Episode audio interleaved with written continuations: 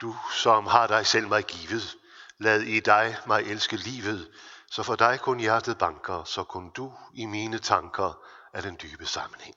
Amen. Dette hellige evangelium til anden pinsedag skriver evangelisten Johannes.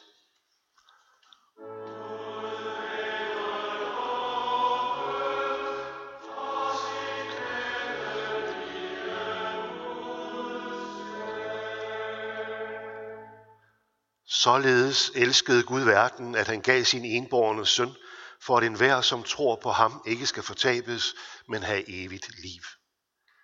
For Gud sendte ikke sin søn til verden for at dømme verden, men for at verden skal frelses ved ham. Den, der tror på ham, dømmes ikke. Den, der ikke tror, er allerede dømt, fordi han ikke har troet på Guds enborne søns navn. Og dette er dommen, at lyset er kommet til verden, og menneskene elskede mørket frem for lyset, fordi deres gerninger var onde. For enhver, som øver ondt, hader lyset og kommer ikke til lyset, for at hans gerninger ikke skal afsløres.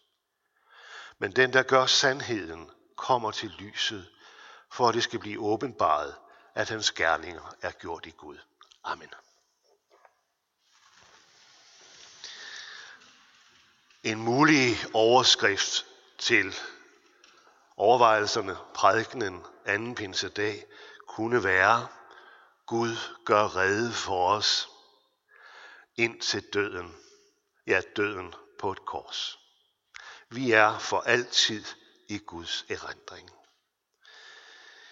Jeg vil nærme mig evangeliet i dag, budskabet og sonderingerne omkring dette udgangspunkt – ved at knytte til ved en fortælling, et eventyr er det måske, men i hvert fald en livsklog refleksion over livet mellem sneglen og rosenhækken. Jeg vil låne noget sprog fra H.C. Andersens fortælling under denne overskrift og bruge det lidt i forhold til dagens evangeliet. Vi ser jo billedet for os. Rosenbusken, som er ved at folde sig ud, og dernede sidder sneglen. Der er en dialog imellem rosenbusken og sneglen. Vent til min tid kommer, siger sneglen. Jeg vil udrette meget mere end blot at sætte roser. Jamen, kære snegl, jeg forventer sandelig meget af dig. Hvornår begynder du? Giv tid, giv tid, kære Rosenhæk. Du har sådan et hastværk.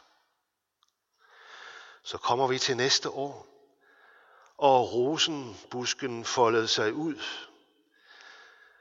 Altid med friske unge roser. Sneglen sne sig sådan lige halvvejs ud og trak ret hurtigt følehornene til sig. Rosenhækken kom aldrig videre. Det var det samme år efter år efter år. Og sneglen resonerer. Nu er du gammel. Du har givet verden det, du havde i dig. Men hvad har du i grunden gjort for din egen indre udvikling? Kan du forsvare, kære Rosenhæk, at du til sidst bare går op i en tør, vissen pind? Uha, hvor du forskrækker mig, siger rosenbusken. Det har jeg da lige godt aldrig tænkt over. Nej, siger sneglen.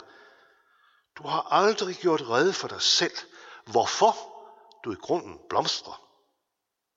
Jamen, siger rosenbusken, jeg blomstrer jo bare i glæden. Når solen varmer, så folder jeg mig ud. Jeg drikker af dukken, jeg ånder i regnen, jeg lever, jeg må blomstre. Uha, siger sneglen, du har sandelig et mageligt liv. Ja, men øh, jeg giver det som jeg får givet. Og du, gode snegl, Du er en af disse dybsindige naturer, der så gerne vil forbavse verden. Nej, det har jeg sandelig ikke tænkt mig, siger sneglen. Det har jeg overhovedet ikke i sinde. Verden kommer ikke mig ved. Og så kittede sneglen sit hus til. Det er dog lige godt trist. Jeg kan ikke krybe ind i mig selv, siger rosenhækken. Jeg må altid springe ud. Jeg må altid udfolde det, jeg får givet. Og sådan slutter H.C. Andersen, blev det ved mellem sneglen og rosenhækken. Det forandrer sig ikke, og sådan er det også den dag i dag. I det lille stykke, vi har for os i dag, taler man om den lille Bibel. Således elskede Gud verden, at han gav sin enborgne søn, for at enhver, som tror på ham, ikke skal fortabes, men have levet og evigt liv. Dette stykke er på en og samme tid konklusion og overskrift. Det er konklusion i den forstand, at her samles alle de hændelser, der er fortalt om i Bibelen. Den samlede fortællebog, som i grunden kun er en meget, meget lille bog i forhold til alt det, der er at fortælle. Det taler evangelisten Johannes også om. Men det er godt at have denne store bibelbog. Det er konklusion, og det er overskrift. For det er konklusionen på alt det, der tog sin begyndelse første søndag i advent, hvor Jesus gjorde sit indtog i verden. Ikke for at uddybe sin egen indre udvikling, som forskellige guder i verden har for skik. Kom ikke for at indgå i selvudviklingen, men fuldt ud at give sig selv til verden. Han udfolder det, han får fra Gud. Og Gud kan ikke lade være med andet at være der med hele sit. Alt det, der bor i hans hjerte i forhold til Jesus. Det er overskrift på den måde, at vi der i dag er samlet til gudstjeneste i Herning Kirke.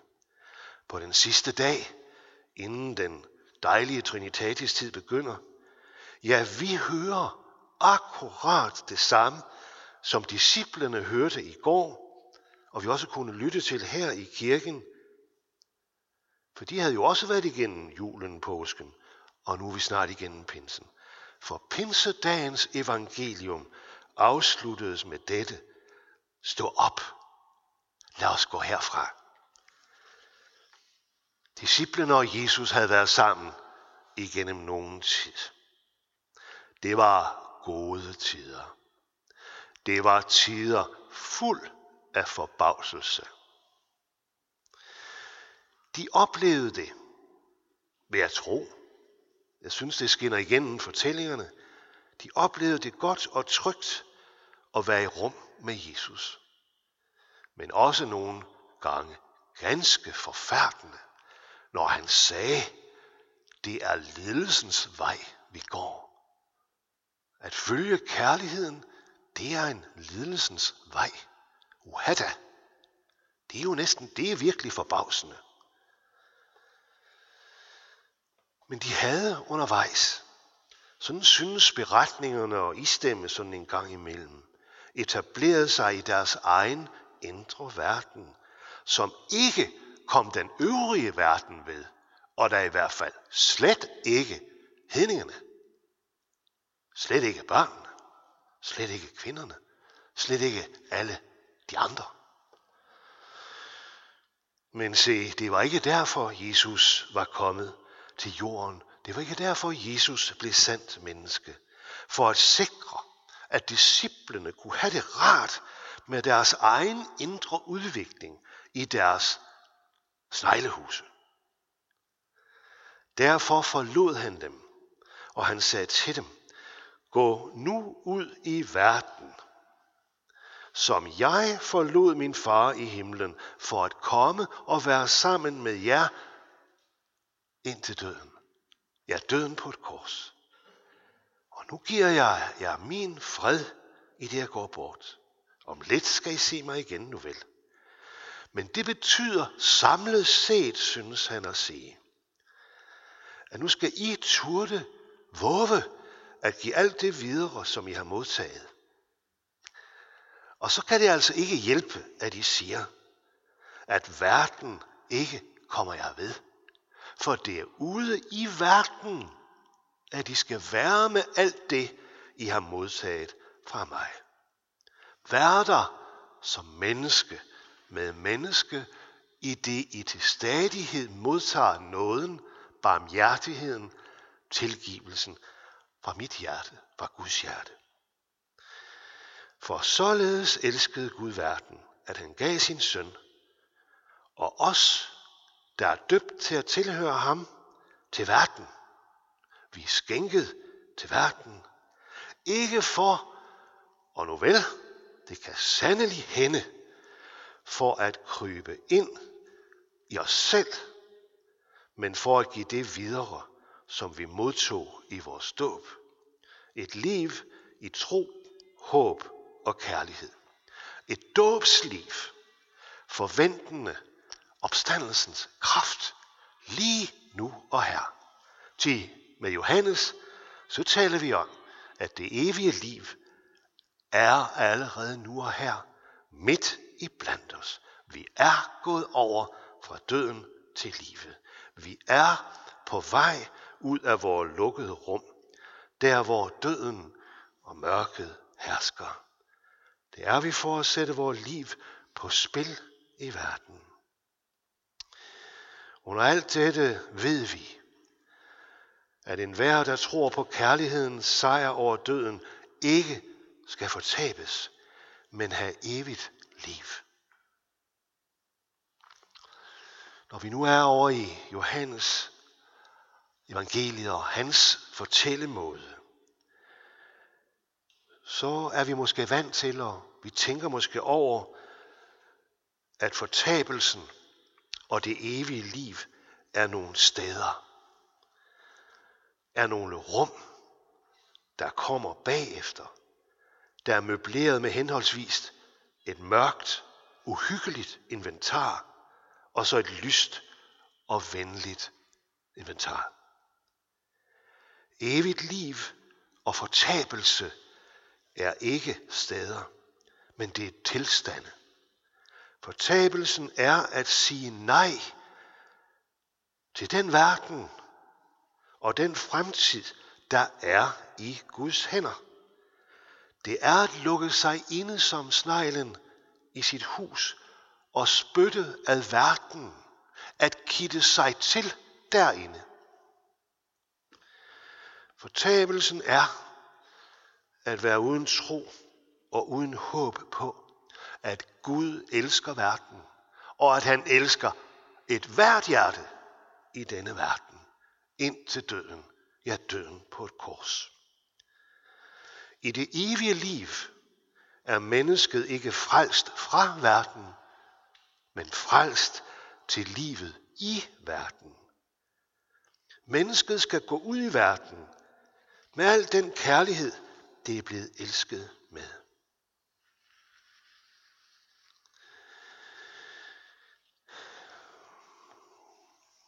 Sneglen og rosenhækken.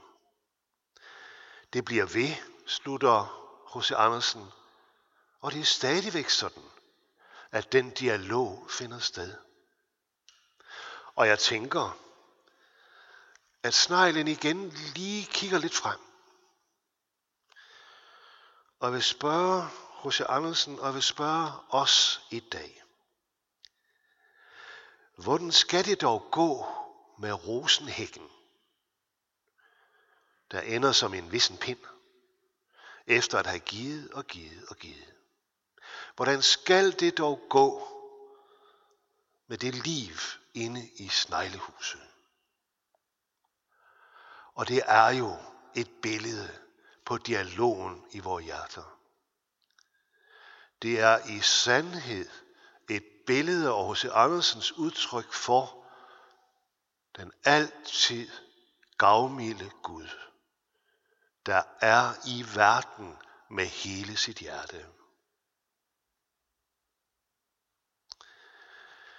En vissen pind giver og giver og giver. Ja, man kan jo godt kalde korset på Golgata for en vissen pind. Men det havde dog på tværs af alting styrken til at bære livet selv, kærligheden selv, Guds søn selv. Således at det liv, der er i Gud, igen og igen og igen banker på sneglehusets dør. Amen.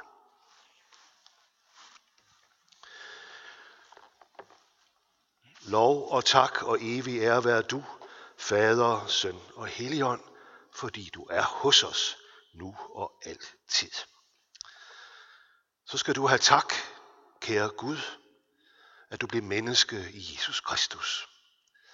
At du på alle måder gik ud af dig selv for at komme til den enkelte af os og indstifte fællesskaber, hvor den enkelte af os kunne finde hver sin vej ind i fællesskabet med dig og i fællesskabet i menigheden.